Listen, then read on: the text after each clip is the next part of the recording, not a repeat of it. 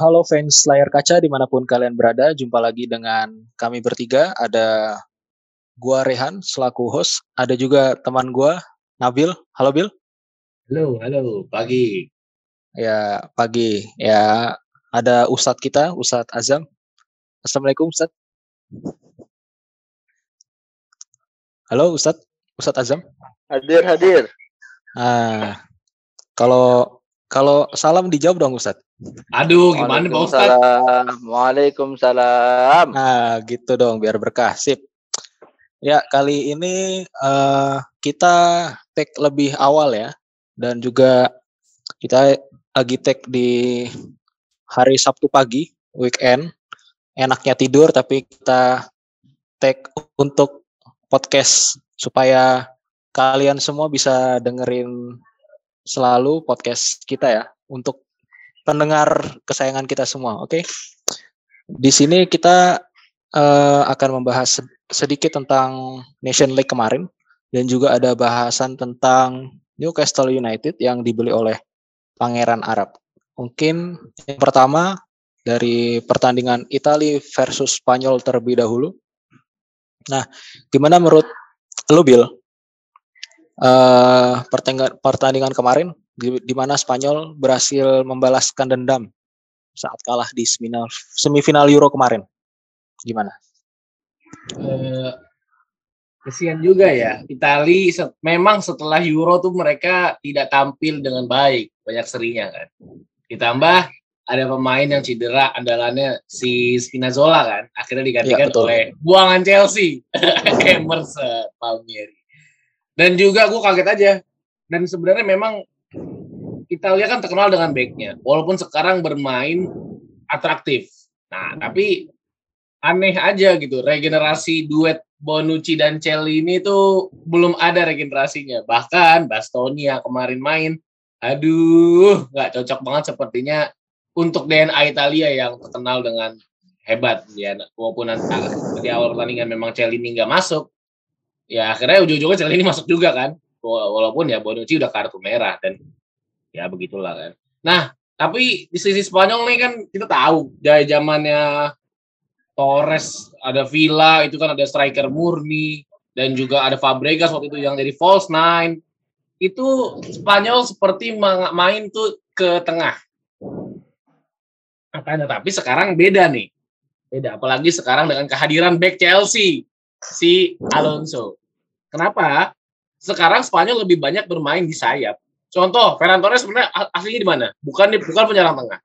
Ya, Oria apa Ori Oyar Za apa sih apa namanya Zabal Zabal Oyar Zabal Oyar Zabal Oyar Zabal Oyar Oyar Zabal Gue kalau itu kalau nggak salah LWF tuh kalau misalkan gue main di PES tuh terus ya. Pablo ya. Sarabia tuh RWF ya. lagi ya tapi pokoknya tuh rata-rata apalagi kalau oh ini ada ini yang cuma modal otot doang. Ada Matraore itu RWF biar right nggak dimainin kan? itu. Iya. Nggak dimainin. Memang Morata cedera kan? Ya akhirnya iya. dia punya hanya punya banyak sayap. Akhirnya Spanyol dengan kehadirannya Alonso. Alonso kan bagus tuh buat penetrasi ke depan. Bahkan beberapa kali Alonso shoot kan? Dan jadi Spanyol tuh bermain memang dengan DNA mereka yang mana main dari ke kaki. Ya kan DNA memang kayaknya udah diajarin banget. Lu kalau main bola harus ke kaki nggak boleh dribbling dribbling beda sama Inggris kan Ya memang yeah. masing-masing filosofi beda. Cuma sekarang Spanyol sudah bermain lewat wing. Kata gue ini sebagai suatu terobosan dah yang cukup baik. Ibarat kata lu modifikasi lah uh, filosofi lu sendiri, filosofi Spanyol. Tiki taka. Ya tiki taka, ya walaupun sekarang sebenarnya udah outdated lah ya. Tapi cukup bagus lah. Gue harap sih semoga Spanyol bisa menjadi kekuatan yang baru ya. Jadi biar persebaran tim tim di Eropa tuh nggak cuma milik Inggris aja. Inggris? Hah? Secara tim, secara liga oke okay lah. Secara timnas belum lah ya. Kita lihat nanti. Oke. Okay? Eh, finalis Piala Eropa bos. Finalis. Ya oke okay, boleh. Lihat Nation League mana dia. oh ya tadi lu sebut Alonso. Padahal ada satu lagi Aspilicueta nggak lu sebut. Ya, kalau Aspilicueta kan itu lebih apa ya, lebih bertahan nih bagus. Cuma kalau di Chelsea wingback terbaik kata gue Alonso. Seca karena dia penetrasi offense secara ofensif bagus banget. Dan juga kaki kirinya tuh kalau misalkan free kick itu tendangan hafalan kalau ya, apa fans Chelsea bilang. Karena gue lagi gitu terus kalau kalau free kick. Jadi datangnya Alonso kembali cuma sebelumnya setelah tiga kali main di Spanyol ternyata membuahkan hasil ya secara secara pertahanan mungkin tidak tidak terlalu baik cuma secara penetrasi di ofensif bahkan kalau nggak salah tuh yang terakhir tuh kalau nggak di save sama si Donnarumma wah itu emang Donnarumma jago banget sih dia refleksnya bagus banget tapi menunjukkan bahwa memang Alonso ini tipikal wingback yang sering menyerang dibandingkan bertahannya ya dan lagi ya dia agak agak lelet ya walaupun stamina sama kuda. Oke, ya selanjutnya oh, gue iya, mau sebentar. nanya. Satu lagi, gue lupa, ah, gue lupa bilang, gue mau apresiasi ke ini. Siapa sih? Gavi apa Hafi sih bahasanya? Gavi ya? Oh. Ga yang iya, pemain Bar Gavi, ya, oh, ya. itu gila keren banget. 17 tahun bos, 17 tahun ya apa 16 tahun? 17 tahun ya, itu keren banget ya. mainnya. Keren keren kayaknya masa depan Spanyol dan juga Barca kayaknya kan. Itu pemain Barca juga kan Gavi kan? Iya, baru baru main, belum baru lama. Baru main kan? Gila ya. itu keren keren keren keren. Semoga sih ya bisa menggantikan Busquets lah yang udah tua, udah tuwir, udah jadi apa ya? Udah jadi kayak tong aja gitu kakak jalan-jalan. Oke, siap. Uh, jam jam. Nah, ini kan kemarin ini apa namanya Spanyol itu kalau kata teman kita tadi Nabil di grup kebantu oleh kartu merah. Nah, itu menurut lo kemarin Bonucci layak gak diberi kartu kuning kedua terus merah? Gimana? Kartu kuning kan setelah ini ya, setelah ngehajar uh, ngehajar Busket. Bukan ngehajar juga sih, apa uh, berusaha ambil duel udara ya kita yeah. tahu Bonucci Bonucci emang emang salah satu keahliannya kan uh, memenangkan aerial du uh, duels ya gitu dan yeah. mungkin kemarin nggak uh, pas aja gitu uh, dia dia lompat Buske lompat terus uh, tangannya uh, secara tidak sengaja mungkin ngikut uh, mukanya Busquets.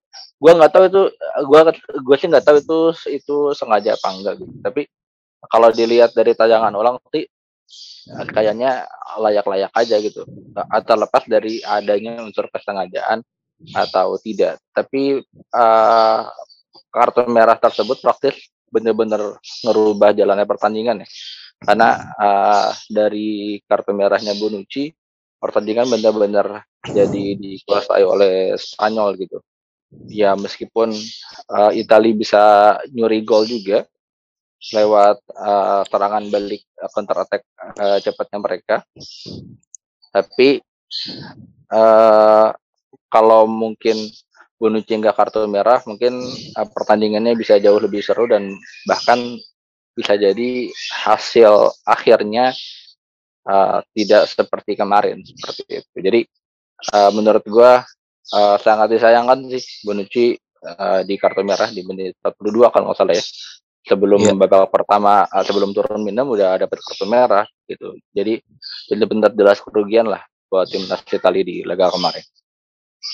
Oke. Okay. Kalau nggak salah tuh si Bonucci yang pas nge-elbow si Busquets itu kuning dulu apa langsung apa langsung merah sih?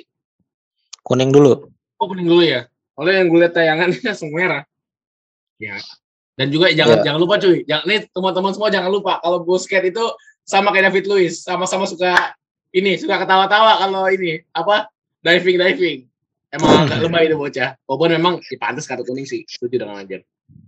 Nah, tapi terlepas ya. dari kartu kartu merahnya Bonucci, kemarin juga Spanyol bermain solid sih. Apa uh, benar-benar apa benar-benar bisa bermain kolektif benar-benar bisa bermain kolektif dan uh, benar-benar apa benar-benar nyatu gitu uh, sebagai sebagai tim gitu dan racikannya Enrique ini uh, benar-benar bisa uh, mengurung Italia bahkan menurut gua kalau kalau besok di UNL mereka di final National League lawan Prancis besok uh, mereka bisa bisa juara gitu ya gua rasa mereka punya peluang besar juga di Piala Dunia 2022 nanti gitu. Karena mengingat performa di di Euro kemarin kan juga cukup apik ya, bisa bisa masuk semifinal. Bahkan kalah cuma lewat adu adu adu penalti gitu. Nah, kemarin uh, lolos lolos dari semifinal Nations League uh, bisa ke final. Nah, kalau bisa juara men menurut gua ini satu satu capaian prestasi dan apa namanya dan benar-benar kayak jadi apa ya mood booster lah uh, benar-benar jadi bisa apa uh, penyemangat mereka uh, pe, peningkat moralnya mereka sebelum menghadapi Piala Dunia 2022 nanti gitu. Oke. Okay. Mereka bisa diperhitungkan lah. Gitu. Oke. Okay. Ya, ini masih dalam Spanyol. Lagi-lagi Enrique masih nggak memanggil pemain Madrid satupun. Padahal ada Asensio yang Olimpiade kemarin tampil cukup bagus dan juga sempat menjadi pahlawan kemenangannya Spanyol.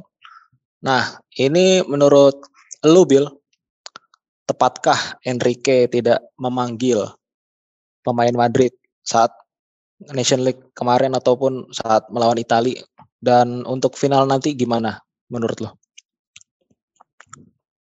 Yang gue bingungin kan Morata udah cedera ya nggak main gitu. Praktis tadi gue bilang bahwa sekarang Spanyol banyak bermain di winger gitu.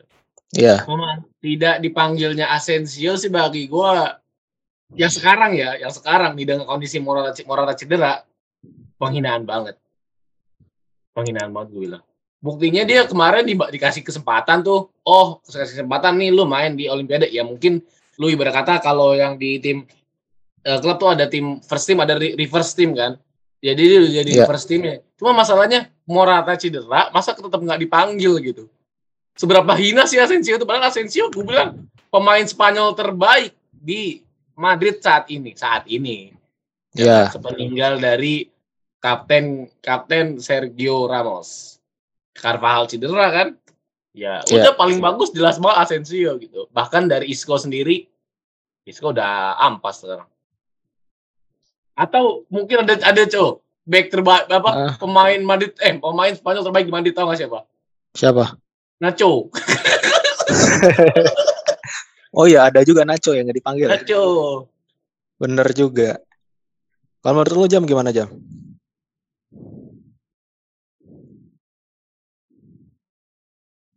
Apa nih Asensio? Asensio? Iya, iya. Selain Asensio, Asensio juga, ya pokoknya ah, ah Enrique nggak manggil pemain Madrid sama sekali. Ya, pertama emang latar belakang historisnya Enrique kan pernah jadi pelatih Barca ya. ya jadi mungkin ya. uh, uh, preferensinya lebih ke sana gitu, lebih ke pemain-pemain uh, yang pernah diasuh atau memang dia akhirnya jadi lebih percaya uh, pemain-pemain Barca ketimbang pemain-pemain Madrid tapi sama sekali tidak menempatkan atau tidak memanggil pemain Real, Real Madrid sih. Menurut gua uh, jadi satu pertanyaan juga ya. Apalagi kalau memang uh, pemain-pemain Madrid yang memang bisa dipanggil itu sebenarnya fit gitu. Uh, sebenarnya fit dan layak untuk uh, untuk membela timnas gitu. Jadi menurut gua uh, jadi satu pertanyaan besar nih Enrique apakah memang uh, murni karena taktik dan uh, apakah murni memang karena taktik atau memang ada faktor uh, tendensi eh, apa tendensi emosional misalnya karena latar belakang historisnya sebagai pelatih Barca atau seperti apa gitu. Jadi menurut gue itu nggak layak sih kalau kalau emang ada faktor tendensi emosional gitu ya. Uh, hanya karena dia uh, pernah di Barca terus jadi nggak suka main Real Madrid menurut gua nggak patut sih ya uh, seorang pelatih uh, kayak gitu. Oke. Okay. Meskipun ya Enrique pernah loh dia kan mantan pemain Madrid dan langsung yeah. transfer ke Barca loh. Iya. Yeah. Kayak Luis Figo ya. Yui. Tapi kebalikan. Nah, Iya. Kayak sudut pandang kardus Madrid nih, nih, Cok? Iya gimana nih? Gue pengen tanya, kok nggak dipanggil satupun gitu. Ya, um, sebenarnya kalau gue sih antara setuju dan gak setuju ya. Kalau tapi lebih condong bagi gue nggak masalah kalau pemain Madrid nggak dipanggil karena ya kita tahu pemain Madrid siapa sekarang kunci pemain kuncinya yang dari Spanyol ya gak contoh dari lini depan Benzema asal Prancis terus ada Vinicius asal Brazil ke tengah Modric Kroasia terus uh, Toni Kroos Jerman terus belakang belakang Alaba terus Nacho skip lah ya. Sebelum anda tahu saya bilang dulu skip ya. Ya terus yang lain siapa ada Alan Mendy bukan Carvajal cedera. Jadi murni sama sekali nggak ada yang cocok gitu. Jadi bagi gue nggak masalah. Terus Isco juga jam terbangnya kurang untuk dipanggil timnas. Masih ada yang lebih tinggi jam terbangnya. Jadi bagi gue sih nggak masalah ya. Gue dengan legowo menerimanya gitu. nah ini gue mau nanya ke Ajam sebagai fans Liverpool. Ini sedikit menyinggung tentang tadi masih Asensio. Ini ada kabar kalau ya sebenarnya dari kemarin ya dan sekarang makin menguat lagi. Kalau Ancelotti itu dia nggak butuh Asensio ya. Dan dia lagi-lagi Liverpool mengincar Asensio bahkan kabarnya Januari 2022 akan didatangkan. Menurut lu lu terima nggak kalau Asensio ke Liverpool? Apa nggak usah?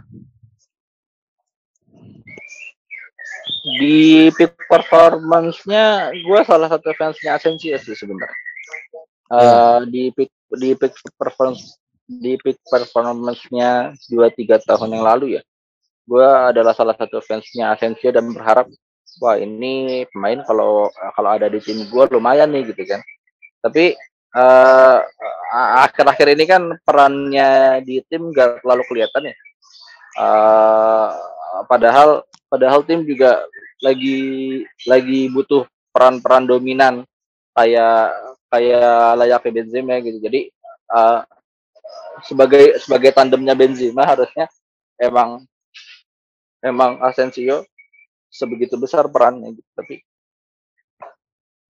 gue sih nggak terlalu nggak terlalu ini sekarang nggak terlalu berharap banyak Asensio ke Liverpool karena melihat satu dua tahun belakangan nggak terlalu nggak terlalu signifikan juga kan perannya di Real Madrid dan dan menurut gue bahkan permainannya cenderung menurun gitu.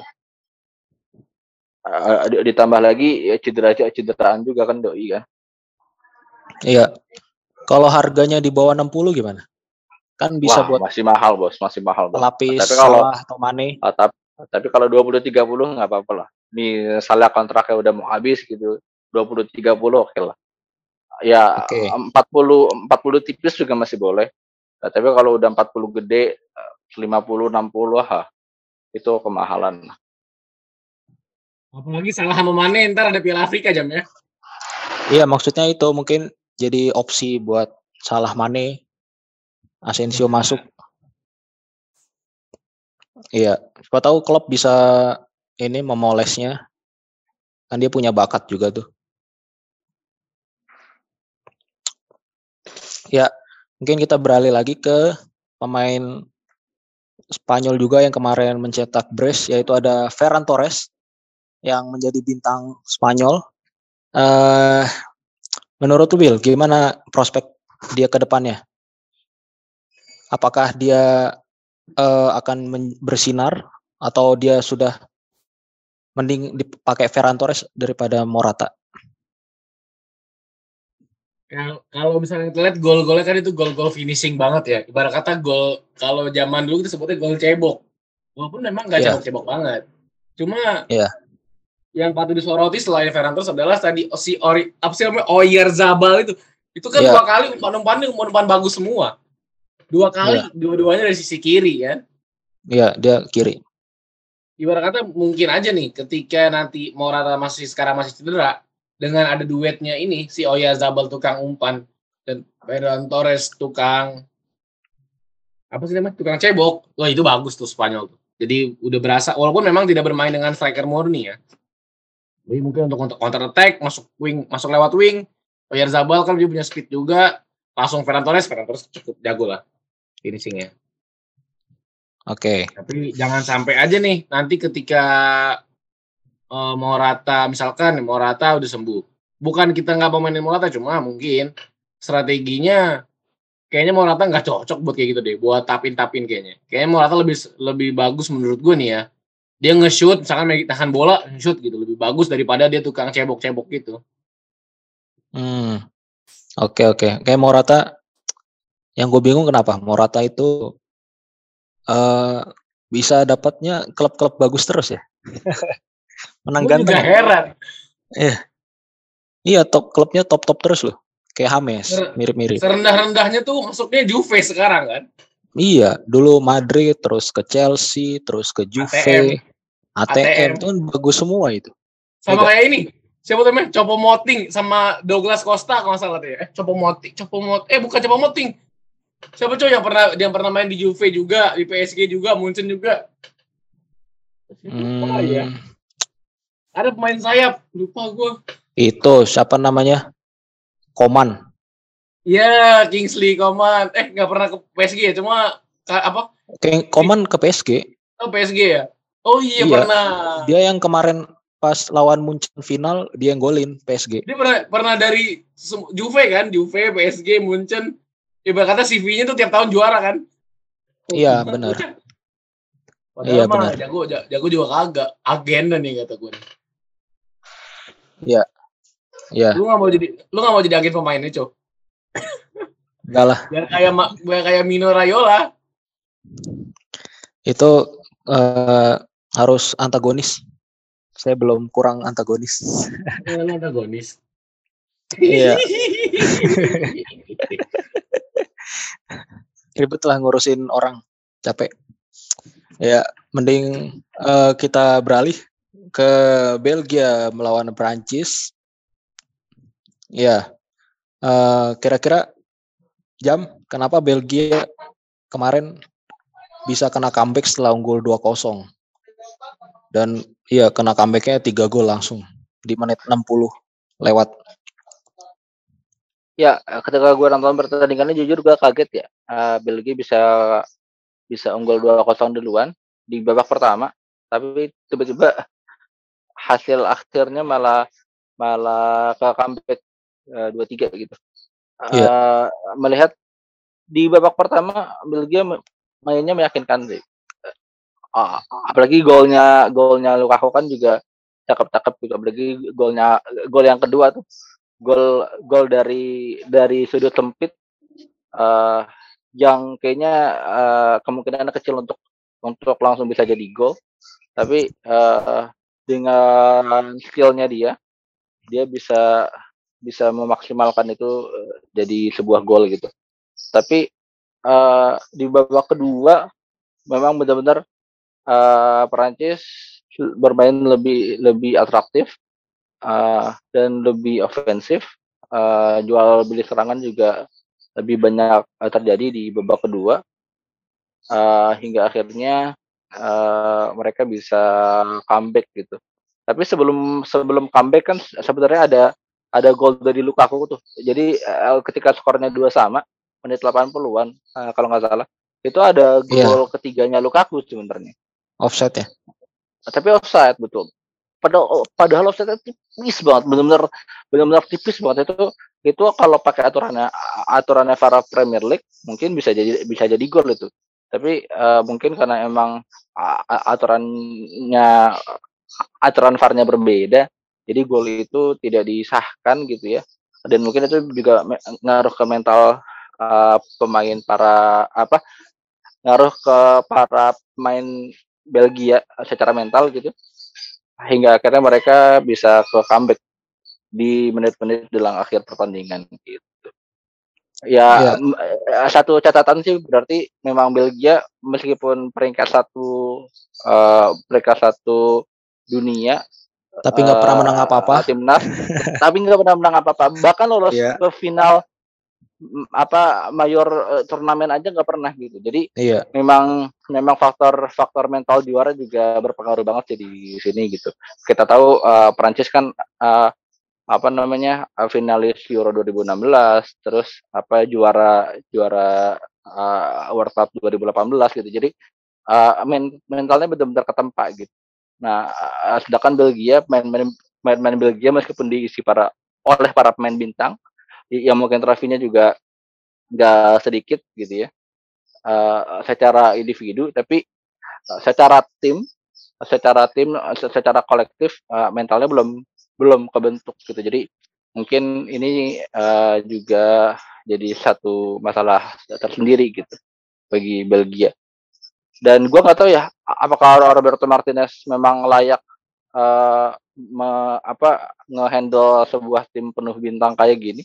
Karena dari dari kemarin-kemarin digadang-gadang untuk jadi juara dari 2016 Euro, 2018 World Cup, kemarin Euro 2020 juga uh, sempat digadang-gadang sebagai juara juga, tapi lagi-lagi gagal gitu. Uh, lagi-lagi nggak bisa memenuhi memenuhi ekspektasi banyak orang gitu.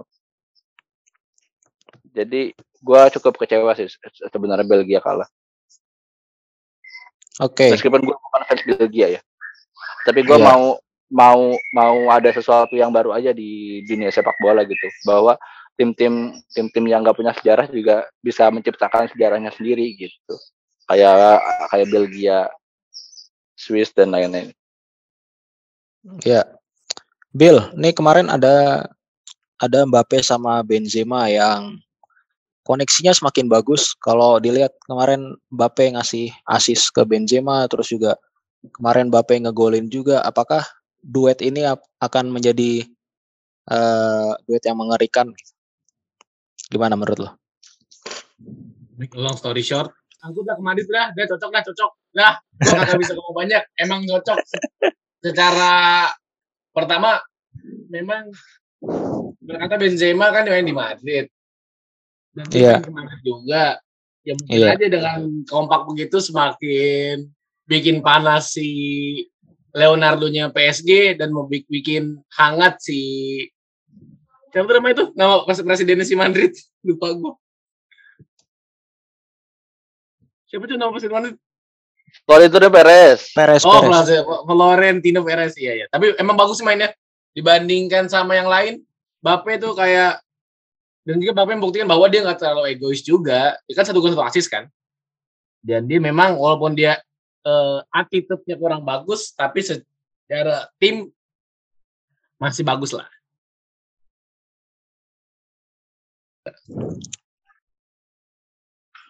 Iya, oke, okay. kita lanjut ke ini yang bakal yang heboh ya.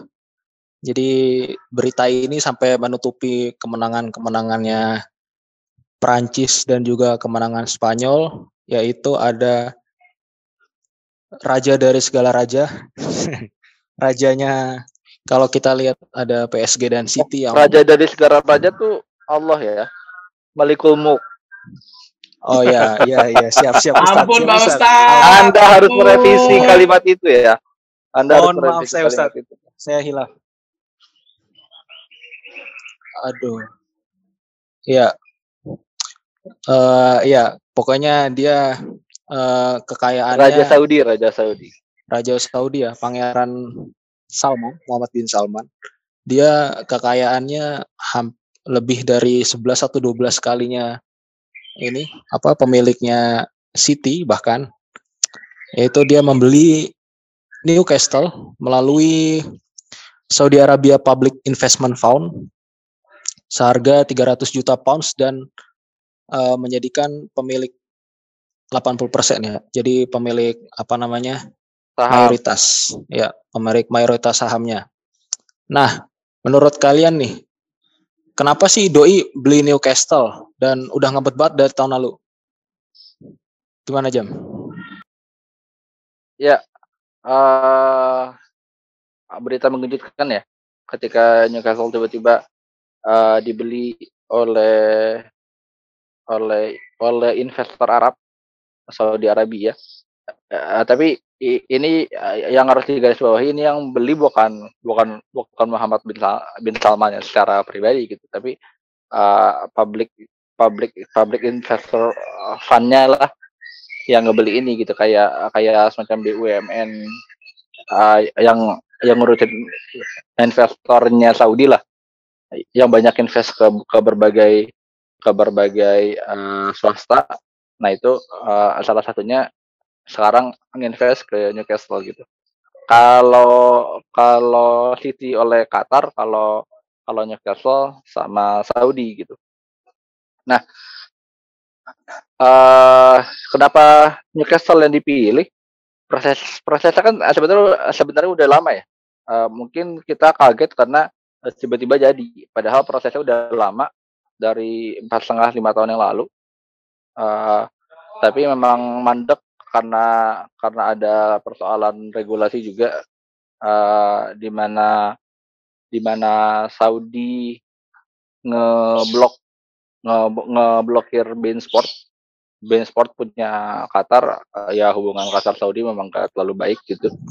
Yeah. Ya. Uh, uh, Bein Sport kan yang punya ya yang punya hak siar resmi di Timur Tengah gitu. Tapi Saudi malah ngeblokir. Nah, ketika Saudi mau mau ngebeli Newcastle akhirnya ya uh, Premier League nggak enak sama Qatar toh gitu jadi akhirnya nggak uh, dibolehin dulu nggak dibolehin dulu tapi dari, uh, per 2021 kemarin blokirnya blokir blokir Bein Sportnya dicabut Bein Sport masuk lagi ke Saudi dan itu melunakkan hati Premier League untuk menerima mereka jadi jadi investornya Newcastle dan jadi ownernya jadi owner barunya Newcastle gitu.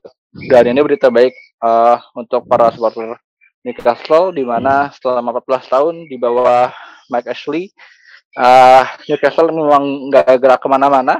Suntikan dana dari kantong pribadinya pun sangat-sangat minim gitu ya.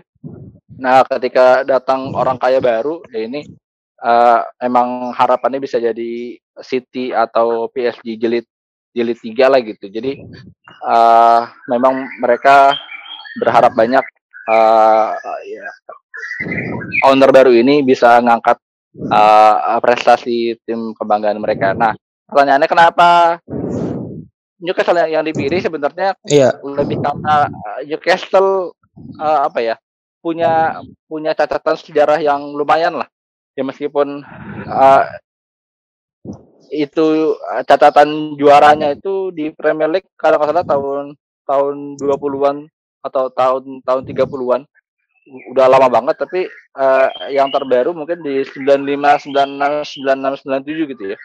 Uh, mereka bisa berhasil jadi runner up di Premier League. Uh, terus uh, uh, runner up Premier League itu capaiannya di bawah Kevin Keegan, Kevin Keegan. Nah, ketika ketika mereka punya sejarah, ya Saudi kepincut gitu. Ya ini tim punya sejarah, ya udah kita kita kita bakal bisa mengembalikan kejayaan ini kembali gitu. Jadi narasinya itu bukan bukan cuma 97 sih. Uh, ya dalam kurun waktu 92 sampai 2007 lah uh, setidaknya uh, Newcastle tuh bisa bersaing di 10 lima besar lah. 5 sampai 10 besar tuh mereka bisa bersaing. Kadang kedua, kadang ketiga gitu. Uh, bahkan beberapa kali juga sempat apa masuk ke masuk ke UCL juga. Nah, jadi narasi yang mau dibangun tuh itu uh, kita dulu punya sejarah, terus kita pernah apa? Kita pernah turun-turunnya di di zamannya Mike Ashley di mana kita uh, pernah degradasi juga dua, dua kali. Nah ini ketika gue datang, mari kita saatnya bangun kejayaan kita kembali. Ya kurang lebih narasinya kayak begitu gitu. Beda beda ketika Qatar beli uh, Syekh Mansur beli City gitu. Uh, kan mereka belum punya sejarah, jadi benar-benar ya udah menciptakan sejarah aja gitu. Jadi emang emang emang ada satu narasi yang berbeda yang di yang mau dijual oleh oleh Saudi gitu. Itulah mungkin alasan kenapa mereka mau Newcastle. Oke, uh, kalau dari kemarin kan salah satunya Arab gagal itu beli karena kasus HAM ya. Terus juga Kasogi juga. Oke. Iya.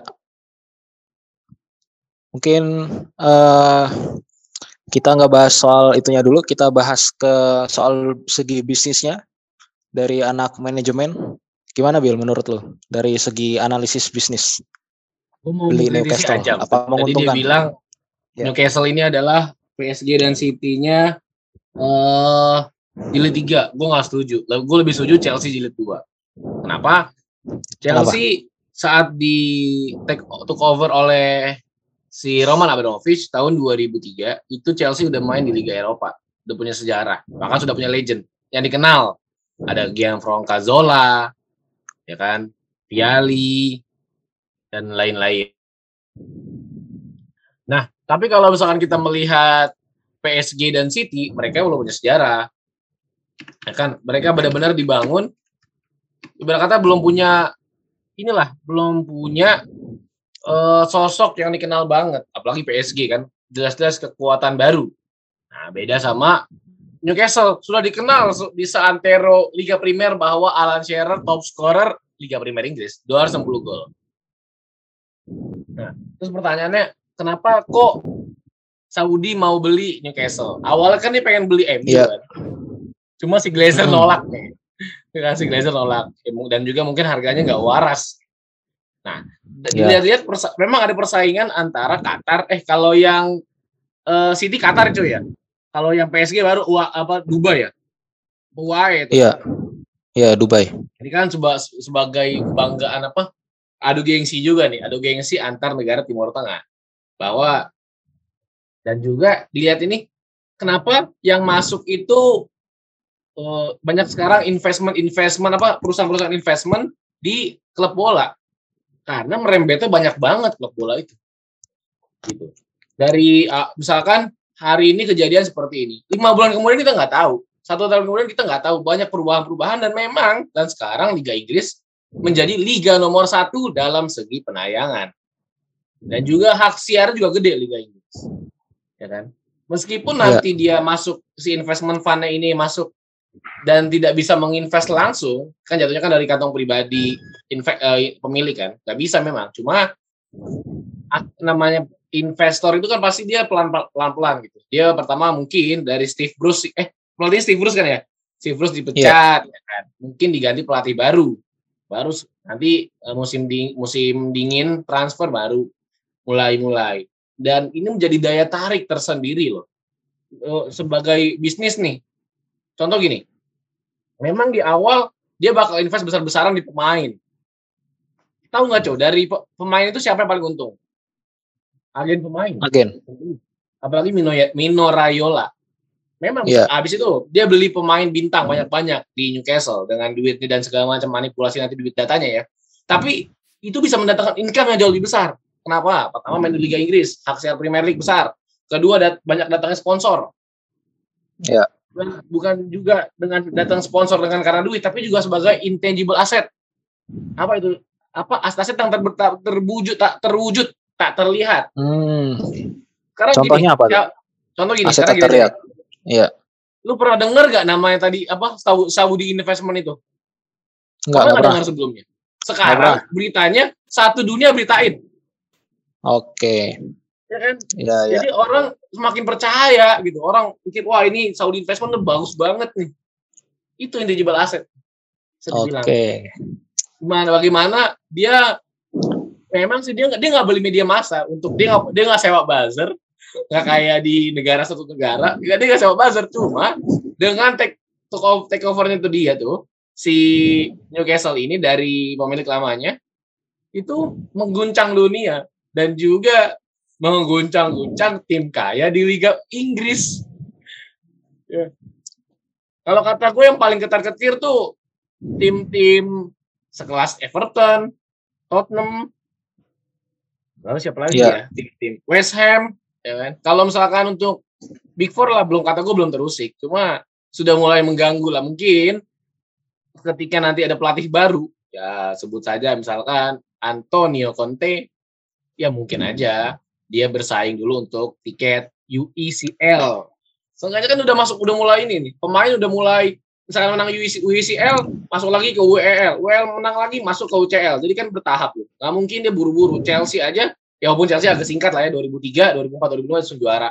Tapi kan itu karena dulu belum ada namanya financial fair play. Sekarang sudah ada financial fair play, berarti harus diakalin dulu, harus dibikin manipulasi lapangan keuangan, ada masuk dana ketiga dari dari sponsor, padahal perusahaan-perusahaan dede juga. Gitu. Tapi yang jelas olahraga sepak bola ini, terutama sepak bola, bisa dibilang kan sepak apa olahraga terpopuler di dunia ya. Itu sangat seksi banget, banyak banget event-eventnya. Dan juga yang terakhir adalah dia kan pengen jadi ini 2030 tuh kan uh, target besarnya adalah Saudi Piala Dunia kan, yang pengen Piala Dunia bareng sama Italia. Ya walaupun secara geografis itu jauh banget, tapi kan secara kedekatan hubungan Saudi dan Italia ya deket juga, ya mungkin di situ. Jadi ketika nanti ada Piala Dunia di Saudi, banyak orang yang datang ke Saudi yang naikin devisa negara. Seperti kita tahu Saudi kan banyak orang datang ke Saudi ya, bukan negara-negara orang pengen nonton bola atau pengen orang hiburan, kagak orang mau haji atau umroh ya kan. Ya, mungkin dengan datangnya Piala Dunia ini datang orang nih banyak dapat duit masuk. Ya. Kita bisa belum bisa bilang ini akan berhasil atau tidak. Tapi dengan kejeli mungkin dengan kejelian dan modal tanpa batas bisa sukses nih klub nih. Mungkin gue saat ini akan mendeklarasikan gue jadi fans Newcastle. kardus, kardus. Ini baru nih untuk fans Chelsea jangan ditiru ya.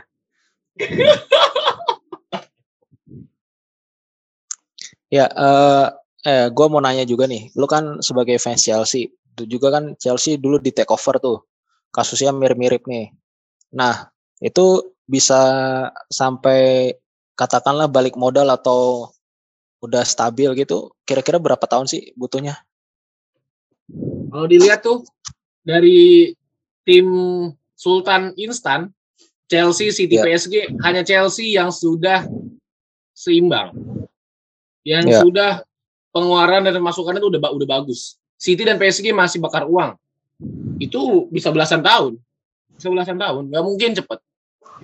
Makanya Chelsea kemarin saat beli Lukaku dia harus jual dulu tuh Tammy Abraham, Tomori, dan pemain-pemain sampah dan pemain-pemain apa akademi lainnya lah itu dibuang. Karena Chelsea udah mulai stabil nih, terutama dapat Liga Champion kan, udah mulai stabil keuangannya. Maksudnya udah nggak terlalu bergantung dengan tangan apa kantongnya si bos Roman. Nah, tapi kalau City sama PSG belum gitu. Masih agak sulit walaupun City itu kalau kata gue udah cukup baik loh manajemennya, di manajemen sangat profesional dibandingkan dengan nggak tahu kenapa ya nggak tahu ya gue nggak tahu PSG cuma City itu bagi gue lebih baik dia manajemennya dia sudah apa ya banyaklah pemain-pemain walaupun memang dia jualnya jarang tapi pembelian pembeliannya bagus semua gitu kalau gue bilang Chelsea aja, nih dalam segi trofi dalam segi trofi aja, trofi bergengsi baru dapat 9 tahun kemudian di, di, apa Liga Champion. Walaupun memang Chelsea sebelum di took over udah sering main di Eropa. Gimana Newcastle ya? Tapi kalau balik modal, kalau misalkan nih dia misalkan musim dingin nanti dia beli Mbappe, kalau misalkan atau ya. dia bak atau atau nih cow si agen bangsat ini nih agen apa sampai Mino Raiola ini kan dia kan dapat ya. cuan mungkin ya. aja Pogba Pogba nih kan Pogba akhir habis nih uh, akhir musim ya Pogba habis terus hmm. juga si Halan eh Halan bukan Halan bapaknya ya mungkin aja pokoknya agen-agen yang diagenin sama eh pemain-pemain yang diagenin sama Mino Raiola nih tertarik eh, nih Halan ke, Halan gitu. sama Halan sama Mino bos oh bukan bapaknya Mino juga oh, Mino juga. Gua. ya, mungkin ya. aja nih ya kan ya kalau misalkan nih kata gue, kalau misalkan si Steve Bruce cepat-cepat dipecat dan diganti pelatih yang ya katakanlah uh, sekali ber minimal Antonio Conte, ya itu bisa jadi yeah. daya tarik tersendiri juga. Tapi kalau misalkan direkrutnya misalkan uh, Frank Lampard gitu kan kan pelatih nganggur tuh. Atau siapa ya? Sam Allardyce gitu. Ya kagak ke mana-mana tuh tuh, tuh klub. Iya, barusan gue searching ya kalau Mino agennya Erling Haaland. Oh benar-benar ya. Iya. Bisa bisa jadi pokoknya mungkin mungkin kalau kata gue Pogba lebih mungkin kan. Walaupun Pogba dia punya statement dia mau ke Madrid. Tapi apakah Madrid mau? Emang gratisan, cuma kan bayar agennya mahal banget tuh Mino Raiola kurang ajar itu. Mungkin aja yeah. yang berani tebus ya Newcastle. Atau Hmm, atau mungkin aja saat di Newcastle ini musim dingin dia beli pemain yang ini, Cok. Beli pemain model-modelan sekelas yang harga 40 jutaan. Van de Beek. Siapa 40 jutaan? 40 jutaan tuh kayak Hakim, Hakim Ziyech tuh. Hakim Ziyech 40. Terus Beek, Van de Jota. Beek. Maksudnya Iya. pemain-pemain top tapi mungkin belum terlalu bintang banget lah ya. Belum Iya. jadi sorotan banget. Atau mungkin aja Hung Min Sun. Hung Min Son. Son Hung Min, sorry. Oh, Min. dia kan baru baru ta- itu perpanjang kontrak. Dia Iya sih, cinta mungkin cinta maksud Spurs gua- dia. Maksud gue bukan pemain bener-bener bintang gitu, tapi pemain hebat banget, tapi belum jadi bintang. Iya. Oke. Pelan-pelan nih. Seenggaknya dengan ba- Jangka gini, pendek mereka, jangka Ya. pendek mereka itu sekarang ini apa Ganti namanya? pelatih. Eh, Pak, Iya, pertama ganti pelatih. Kedua, ngerekrut main-main yang udah berpengalaman di Premier League yang habis masa kontraknya. Pogba, Hmm. bentar lagi. Ya, betul. Salah satunya mungkin Pogba. Jadi eh, yang yang pada udah mau habis kontraknya tapi yang memang udah punya pengalaman banyak di Premier League, nah itu coba di apa? Coba untuk mereka rekrut gitu. Jangka pendeknya itu. Oke, terus setelah eh terbelinya Newcastle oleh Pangeran Salman, menurut kalian gimana eh, peta persaingannya Premier League nanti? Gimana jam? Eh, untuk 2-3 tahun ke depan sih kemungkinan masih Belum masih sama ya. Ah, Iya. karena target Newcastle musim ini mungkin hanya lolos dari zona degradasi tentunya gitu. Atau target ah, kalau mau target yang lebih yang lebih kompetitif lagi ya mungkin eh, 10 besar gitu. Eh, jadi tahun pertamanya Saudi ya minimal lolos zona degradasi plus 10 besar misalnya. Terus Ya. nanti eh, tahun depannya lagi mungkin bisa masuk zona zona UECL tahun depannya lagi zona UEL tahun depannya lagi mungkin eh, zona UCL baru mungkin ya minimal lima tahun lah menurut gua untuk mereka bisa bersaing di papan atas eh, Premier League gitu. Untuk jadi kontender juara tuh prosesnya menurut gua agak panjang gitu. Nggak bisa nggak bisa instan. Ya meskipun seg- segalanya bisa dibeli dengan duit ya eh, ya tinggal tinggal ngontrak main-main berkelas dunia dengan gaji yang mahal aja mereka udah pada mau datang gitu. Tapi menurut gua sekarang nggak se nggak se instan itu gitu. Apalagi eh, di Premier League sendiri kan juga ada City juga kan yang duitnya juga nggak sa nggak kalah jor-jorannya gitu. So menurut gua peta persaingan Premier League eh, dua tiga musim ke depan mungkin berubah. Tapi ya nggak begitu signifikan banget. Untuk untuk benar-benar bersaing mungkin empat lima tahun lah untuk untuk benar-benar bisa jadi ko- kontender juara kalau emang itu yang mau yang mau dicapai gitu Jam, jam. Kan tadi kalau gua tuh memfavoritkan Antonio Conte ke Newcastle. Kalau gua nih, karena kan Hmm. Antonio Conte itu kalau ngeliat kebangun tim benar-benar kebangun tim. Dia kayak misalkan dia bersaksi tuh di apa di Inter tuh pokoknya ibarat kata gue pengen ngalahin Juve. Musim pertama runner up, musim kedua memang benar-benar eh, bagus banget loh Inter. Di Chelsea juga ketika di ak- dia beberapa kali akhirnya diba- dibantai Arsenal waktu itu di Chelsea habis itu langsung bangkit dengan 352 langsung efektif banget. Jadi ibarat kata nih pelatih memang secara permainan gak bagus-bagus amat, cuma secara organisir, disiplin itu tinggi banget. Nah, menurut lo nih, kalau tadi gue bilang Antonio Conte, menurut lo siapa yang cocok untuk eh, pengganti Steve Bruce? pengganti Steve Bruce eh jangka pendek kayaknya nggak nggak Antonio Conte dulu deh karena kayaknya apa ya Conte juga gengsi kali ya. Megang tim yang megang tim yang apa yang sekarang masih keluar dari zona degradasi apa berjuang untuk lolos dari zona degradasi dan memang materi pemainnya kan masih gitu-gitu aja kan. Belum banyak belum banyak perbaikan nih se- sekarang gitu. Jadi mungkin dalam waktu dekat eh bukan yang pelatih benar-benar top dulu Nah. eh, karena mungkin agak susah ya nge-hire eh, pelatih top yang mau uh, CV-nya dalam tanda kutip uh, dalam tanda kutip dirusak uh, oleh capaian Newcastle yang musim ini. Karena musim ini gue yakin masuk 10 besar aja agak sulit dengan materi pemain yang seperti itu gitu. Jadi ya. jam bukan tim Antonio Conte nih. Tim gue tim Antonio Conte banget ya. Di hmm. Chelsea hmm. dia ribut sama board gara-gara mintanya Lukaku dikasih Morata. Iya. Inter dia ribut gara-gara apa? Gara-gara ketika udah juara pemainnya mau jual-jualin dan mereka nggak mau Inter nggak mau ngasih lagi buat bersaing di Liga Champions. Nah di Newcastle ini kan duitnya tanpa batas, ya kan? Mm -hmm. Mungkin aja tertarik jam. Atau iya jangka pendek.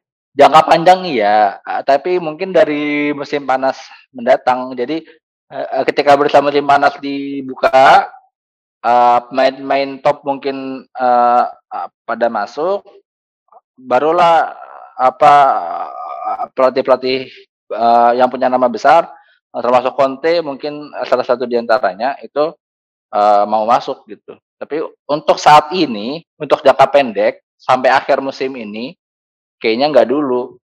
Menurut gue sih kalau gue jadi Conte sih gue gue nggak bakal menerima tawaran itu untuk dalam waktu dekat ya. Tapi kalau untuk musim panas ketika skuadnya benar-benar uh, sudah diperbaharui sedemikian rupa dengan belanja-belanja pemain, barulah uh, gue mau nge-hire tim ini gitu. Atau jam ada satu nama satu nama pelatih yang ini jam yang terkenal dengan pelatih caretaker itu adalah Gus Hiding. Apakah mungkin Gus Hiding terakhir di mana? Ya? Terakhir di Hiding terakhir di mana? terakhir gantiin si Conte terakhir gantiin Conte terakhir. Apa ganti eh, terakhir gantiin Conte? Oh Mourinho ya? Mourinho kayaknya. Terakhir kan di Chelsea Gus Hiding atau Allardyce sekarang nggak belum belum melatih kan? Itu kan biasa atau ini siapa sih pemain Inggris tuh? Eh pelatih Inggris tuh yang sering bolak balik tuh. Ya kan? Ada sama Allardyce Roy, Roy Hudson. Atau siapa nih menurut nih? Pelatih pelatih ya ibaratnya pelatih pelatih apa sementara aja lah caretaker interim atau bahkan mau oleh dibeli. Banyak isu beredar Brandon Rodgers juga salah satu di antaranya ya. Karena Brandon Rodgers kan bukan pelatih top juga bukan pelatih ECC juga pelatih mediocre lah bahasanya gitu. Dan mengingat prestasi Rodgers di di Leicester kan sekarang lagi lagi nurun-nurunnya ya karena emang emang Leicester lagi di lagi diterpa uh, badai cedera. Jadi uh, timnya uh, performa tim mereka lagi lagi turun dan ada kemungkinan katanya Rodgers bakal dipecat Leicester. Nah, mungkin daripada dipecat ya mungkin Newcastle ngasih proposal duluan gitu. Jadi lebih baik ngundurin diri terus uh, ngelatih Newcastle dengan dengan yang yang lebih punya harapan lah gitu, dengan owner hmm. baru ini. Benar sih, Rogers itu di Liverpool bahkan hampir juara ya. Dengan Betul. Squad memang uh, depannya bagus banget tapi belakangnya agak amburadul bisa hampir juara ya mungkin karena satu kejadian aja lah yang kita semua ingat adalah Hokage jarak kepleset. Oke, mungkin ini adalah akhir dari podcast kita kali ini. Jangan lupa follow sosial media kita ada di Twitter, Instagram, dan TikTok at bola underscore layar kaca. Dan jangan lupa guys, kalau misalkan kalian ada komen-komen atau request-request pembahasan, bisa langsung aja komen di postingan IG kita yang mana aja nggak apa-apa komen. Oke, baik semuanya. Terima kasih telah mendengarkan sampai akhir. Kurang lebihnya mohon maaf. Adios.